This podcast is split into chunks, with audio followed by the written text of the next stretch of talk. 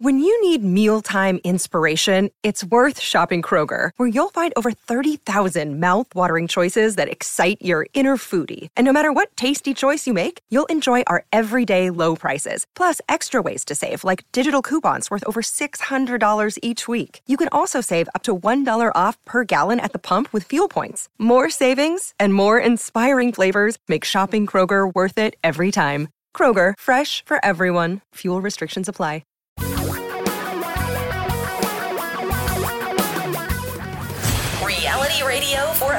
Great future. We're talking real money. Okay, welcome to another exciting, okay, well, helpful, um, definitely listenable uh, edition of the Talking Real Money podcast, on which I try to do my best to both answer your questions and help guide you toward a better financial future. And in this episode, we also get a little help from our friends. So this is more of Q&A and info, which is great because we share stuff here on the uh, on the Talking Real Money podcast and radio show. And I am so glad you decided to listen. I hope you tell your friends and remember if you have a question, it's really really easy to send it to us 24 hours a day, 7 days a week. You just go to talkingrealmoney.com and click on the contact form and you can record it right into your phone, your iPad, your computer, whatever you're doing through the microphone in your device, or even better, when you have a standalone mic that sounds really good. So go ahead and do that. Go to talkingrealmoney.com where you're going to find lots of great stuff anyway, and then send your question in, just like this. Thanks, Don and Tom, for the best financial podcast out there. And I got to tell you, I love Don's recent uh, his recent travelogue show those crowds in Europe sound like a complete nightmare. That story about Iceland. I am so glad that um, I didn't go to Europe this summer. Anyway, I wanted to ask you guys your thoughts on the 401k, the regular 401k versus the Roth 401k. I heard some people advise that the Roth 401k is better, but is there a benefit in being able to hang on and invest the tax savings that you would get when you invest in a regular 401k. Um, and I know with the Roth 401k, you don't have to pay any taxes when you take the money out, but haven't you essentially lost all the returns that you would have made by investing that tax savings that you would get with the traditional 401k? Sorry, I'm not really grasping the math on all this, and I'm hoping you guys can help me out. Thanks again. Well, thank you for the nice comments. And you're right you are missing out on the returns on the money it, that you would have been paying taxes on if you invest that money. Yeah, some people spend it. Not all uh, automatically invest that 25% savings or 20% or 15. You got to figure out what your bracket is and invest that elsewhere outside of the uh, the the IRA. That would be a big benefit to you. However, the problem with this is we're trying to guess in a knowledge vacuum. We're guessing. I mean, that's really the problem. Because the answer, the correct answer is the best place to put it depends on the future, on where tax rates are in the future, on where your tax rate is in the future.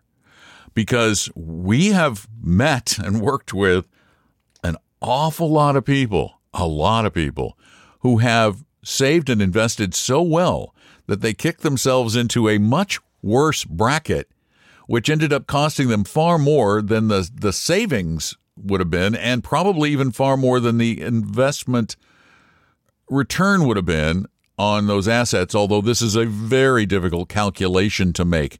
You have to make all kinds of guesses. Uh, it doesn't even lend itself well to a Monte Carlo simulation. So that is why we we go Solomon all over it. We just split the the the, the deal. We I think it's best to do both do a traditional, do a Roth. And if you're disciplined enough, of course, invest everything you save in taxes. But then you have two pools from which to draw, and you can do some future tax planning. Some, uh, but there's no simple, straightforward answer to it. If you're in a very high bracket now and you expect to be in a lower bracket in the future, then yeah, it's a no brainer. Take the tax deduction. Uh, because we don't know what tax rates are going to be. And if you think you're going to have a lower income down the road, you're going to live on that lower income. You know, like you make high six figures or something, and you figure you're going to live on low six figures in retirement. Then your income bracket's going to be lower unless you have huge. Uh, but see, that's the other thing is the required minimum distributions can kick you back up. So it is a very complicated math problem, and uh, usually the simplest answer is the best, and that is split them. Thanks very much for the call. The question. It's not even really a call. We're not going to call them. We're going to call them calls. Yeah, we're going to call them calls. Might as well. I'm old fashioned. I'm stuck on it. It's like the I did an audition and I said I'm just going to keep the tape rolling. I, it's a squiggly line on my screen. It's on tape. All right, let's do our next one, shall we? Hello, Don and Tom. I want to thank you first for your broadcast, as I always find it informative. I want to ask you a question about something you speak about often, and that is delaying retirement, Social Security until your age of 70. Now, I'm currently 67 and past my full retirement age. I've saved about $700,000 and I've got it all in Vanguard.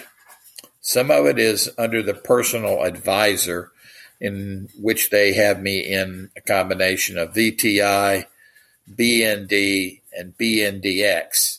And some of it I have myself invested at, Vanguard, and I've got it in a combination of a cash equivalent money market fund and the remainder split between two target date funds, that being the 2025 fund and the 2030 fund.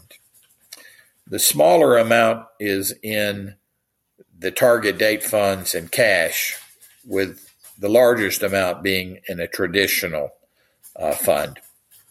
I'm wondering, though, if this would be able to sustain me if I were to draw, say, $40,000 a year for the next, say, three years until I reach 70. I, I'm kind of puzzled whether I should do this or not. I mean, I could take Social Security at any time, but I do realize it goes up 8% a year each year I wait. My biggest concern is worrying about running out of money because I have no income coming in other than Social Security after this year. Can you share your thoughts with me on a on a situation like this? I totally understand the waiting to 70. I'm just wondering, can I do it? While you didn't give me the exact percentages, it strikes me that you have a really well balanced portfolio. And a really well balanced portfolio has traditionally meant in the past uh, uh about a 50 percent stock, 50% bond portfolio, that uh, your worst year has been in that 20 to 30% decline range. Worst year. Now, worst fives have been far lower than that. As a matter of fact, worst five years, if I remember correctly, uh, they're right around uh, break even over five years. So let's assume a terrible scenario. Let's assume that for the next three years, while you wait to collect Social Security, the stock market dips total over that period of time 20%. Well, now you're down $140,000. However, if you're only taking $40,000 out per year, you're now down 260 and you're still looking at under just a bit under a half a million dollars to start regrowing in the future and you're going to have a much, much higher Social Security benefit on which to live. If your living expenses are really $4,000 a month, roughly, or four, less than that, $3,600 a month, then you're going to live very, very comfortably on Social Security and, and be able to leave your nest egg alone for the next many years to come to grow back up again. So I think the risks are just ridiculously low. As a matter of fact, it, it, we're the same age. If I was to retire today, I would do something very, very similar to what you're going to do. And I would be confident that my money will hold up while I pay myself income over those three intervening years before I turn 70. So would I do it? Yeah. Should you do it? Personal decision, but I think it's a good one. Thank you so much for being a part of the program. Now, here's another one. Hey, Don and Tom. Um, I was listening to your response. The gentleman had like $130,000 for an HSA. One thing not everybody understands is any dollars, medical dollars that he paid for with after dollar taxes and just let the HSA accumulate, he can recover that money at any time in his life. So if he had $50,000 of expenses over a fairly long period of time, he can, he can do that. So just wanted to throw it out there for you guys. Thanks again. You guys do a great job. Take care. There's our information call, and that's good information. So, in other, in essence, what he's saying is, if if you spent cash not out of your HSA on medical expenses, and you can document those, then those are accessible at any point in time from your HSA. So, uh, it's good advice. It's something else to just tuck away in the back of your head for future purposes. If you are one of those who is building a nice nest egg in your health savings account. Once again, drop your questions in the queue at talkingrealmoney.com on the contact form. Here's our next one and final one for the day. Hi, Don and Tom. This is Matthew from California. I've heard some other financial media hosts talk about either literally or figuratively someone firing their financial advisor and managing their own portfolio. However, commonly in a marriage, only one of the two individuals is significantly interested in managing their own investment portfolio and finances personally and has taken the extraordinary step of becoming financially savvy enough to manage their own high net worth portfolio.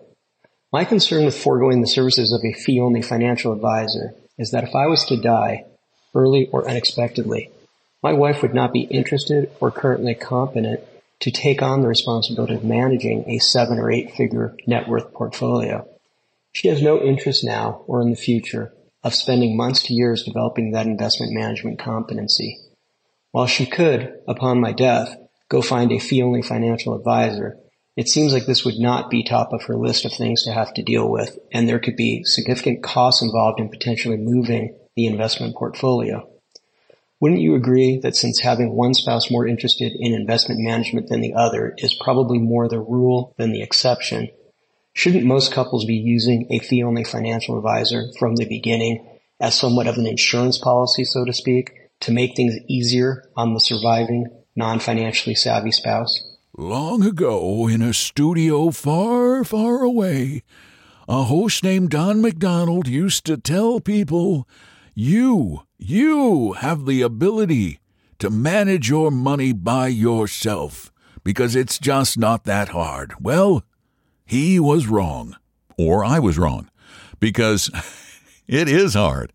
And it's it's not hard when you're getting started. If you've got some discipline uh, and you create a very simple, well balanced portfolio or a portfolio that's right for your risk profile, it's not that hard. You know, to to buy a Vanguard Total Market or a Avantis all stock portfolio and and just sit there with it in your 20s and maybe add a little bonds as you get older and you know you're dealing with under six figures. It's not that complicated. However you're right when you get to seven figures and you get to the point where you're nearing retirement and you get to the point where you as the primary manager of the money have a better chance of not being there anymore that's one of the best arguments i can think of for having a fee only, 100% fiduciary, never sells anything ever on commissioned investment advisor.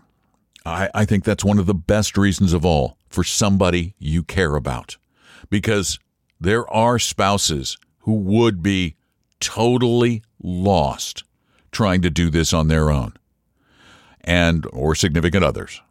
So it's only it's only logical that you should have somebody who can, while you're alive, manage it for them.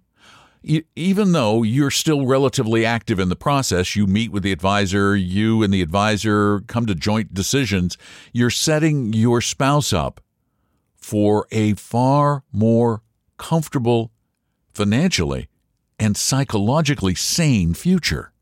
And that's a tremendous gift to give somebody. So I think I think it is for most good savers, good investors, it is eventually essential that you hand the reins off to somebody else so that there is a backup. It's just a backup plan. Plus, it takes some of the onus off of you. We've talked to dozens and dozens, maybe hundreds of people who, by the time they get to a certain point in their life, they're going, "This is this is getting hard for me. I think I should pass it off." And maybe in passing it off, I'm going to get some better ideas, some things that I don't know about, some management that uh, that that eliminates even my biases because we all have them. I mean, I, I, one of my favorite favorite quotes is from Paul Merriman, who says, and Paul Merriman managed billions of dollars for people over the years. Paul said, I have my own advisor. That's smart. That's really, really smart, particularly where you where, where you are in life. So, uh, yeah, you and all others like you. But again, the trick is, and we've talked about this in episode after episode after episode, find one of the very few good ones. They're out there. They're just hard to find. And they tend to be very, very busy because they're rarer. You know, there's a stockbroker, there's a guy from LPL or Ed Jones or Ameriprise or Voya or Northwest Mutual Life or Merrill Lynch or Morgan Stanley on almost every corner in America. You're not going to find that many 100% fee only, 100% fiduciary advisors in most communities. You're going to have to go either to a bigger city or go online. You know, you don't have them sitting in the you know the corner store downtown like you do the Ed Jones guy, um, but you should have one. Thank you for that call. Good points made, actually by all. Thank you all so much. Your participation is truly appreciated, particularly by me, but by both Tom and me. And remember, if you do want some more involved help, we do more involved help because we know that on a podcast, we can't get into everything. You know, we couldn't get into into the entire portfolio and go through the whole thing. We couldn't sit down and do a, a detailed um, plan, well, preliminary plan. We can't do a detailed. We're not going to do a detailed plan for you for free. It's hard work, but a preliminary plan, you know, will help you kind of get the get the thing set up for the future. We'll do all that for free. We do truly. We do it for free because it costs us a little bit of time, but it can change your life. And the other thing it does, we find, is that even those that will never hire us, although maybe they should, they often, in fact, more often than not, refer somebody to us. So it's really actually smart marketing, too, to be honest, to tell the truth, and to not sell people things. So, thanks again for being there. If you want more help, go to talkingrealmoney.com. That's where you find all the good stuff. Just go to talkingrealmoney.com. The podcasts are there. You can listen to the live radio show on Saturdays there, which airs Eastern Time, 3 to 5. There's actually a link to listen to it live at talkingrealmoney.com. You can find articles there on all kinds of investing things. You can meet with an advisor there. Just click Meet an Advisor. You can take the risk quiz there. My gosh, we have a lot of stuff available. But we've been building it up for about a decade, so there should be. Thank you again. Take great care of yourselves. I'm Don McDonald, hanging out with you, talking real money you realize that the information provided on Talking Real Money is for informational, educational, and hopefully enjoyable purposes only. Providing personalized financial planning or investing advice takes time, so please consult with a really good fee only fiduciary investment, tax, or legal advisor. We know a good one. Investing must always involve risk. In other words, you can and probably will lose money at times. Also, as much as you want it, no one can accurately and consistently predict the future, so past performance doesn't tell you a darn thing about what the future will bring. Unlike many other programs that say something similar, Talking Real Money is not trying to get you to buy or sell any financial products or securities. Instead, the program program is provided as a public service by Apella Capital, a fee-only registered investment advisor. Thanks for listening, and please visit TalkingRealMoney.com for more information and disclosures. That's a wrap.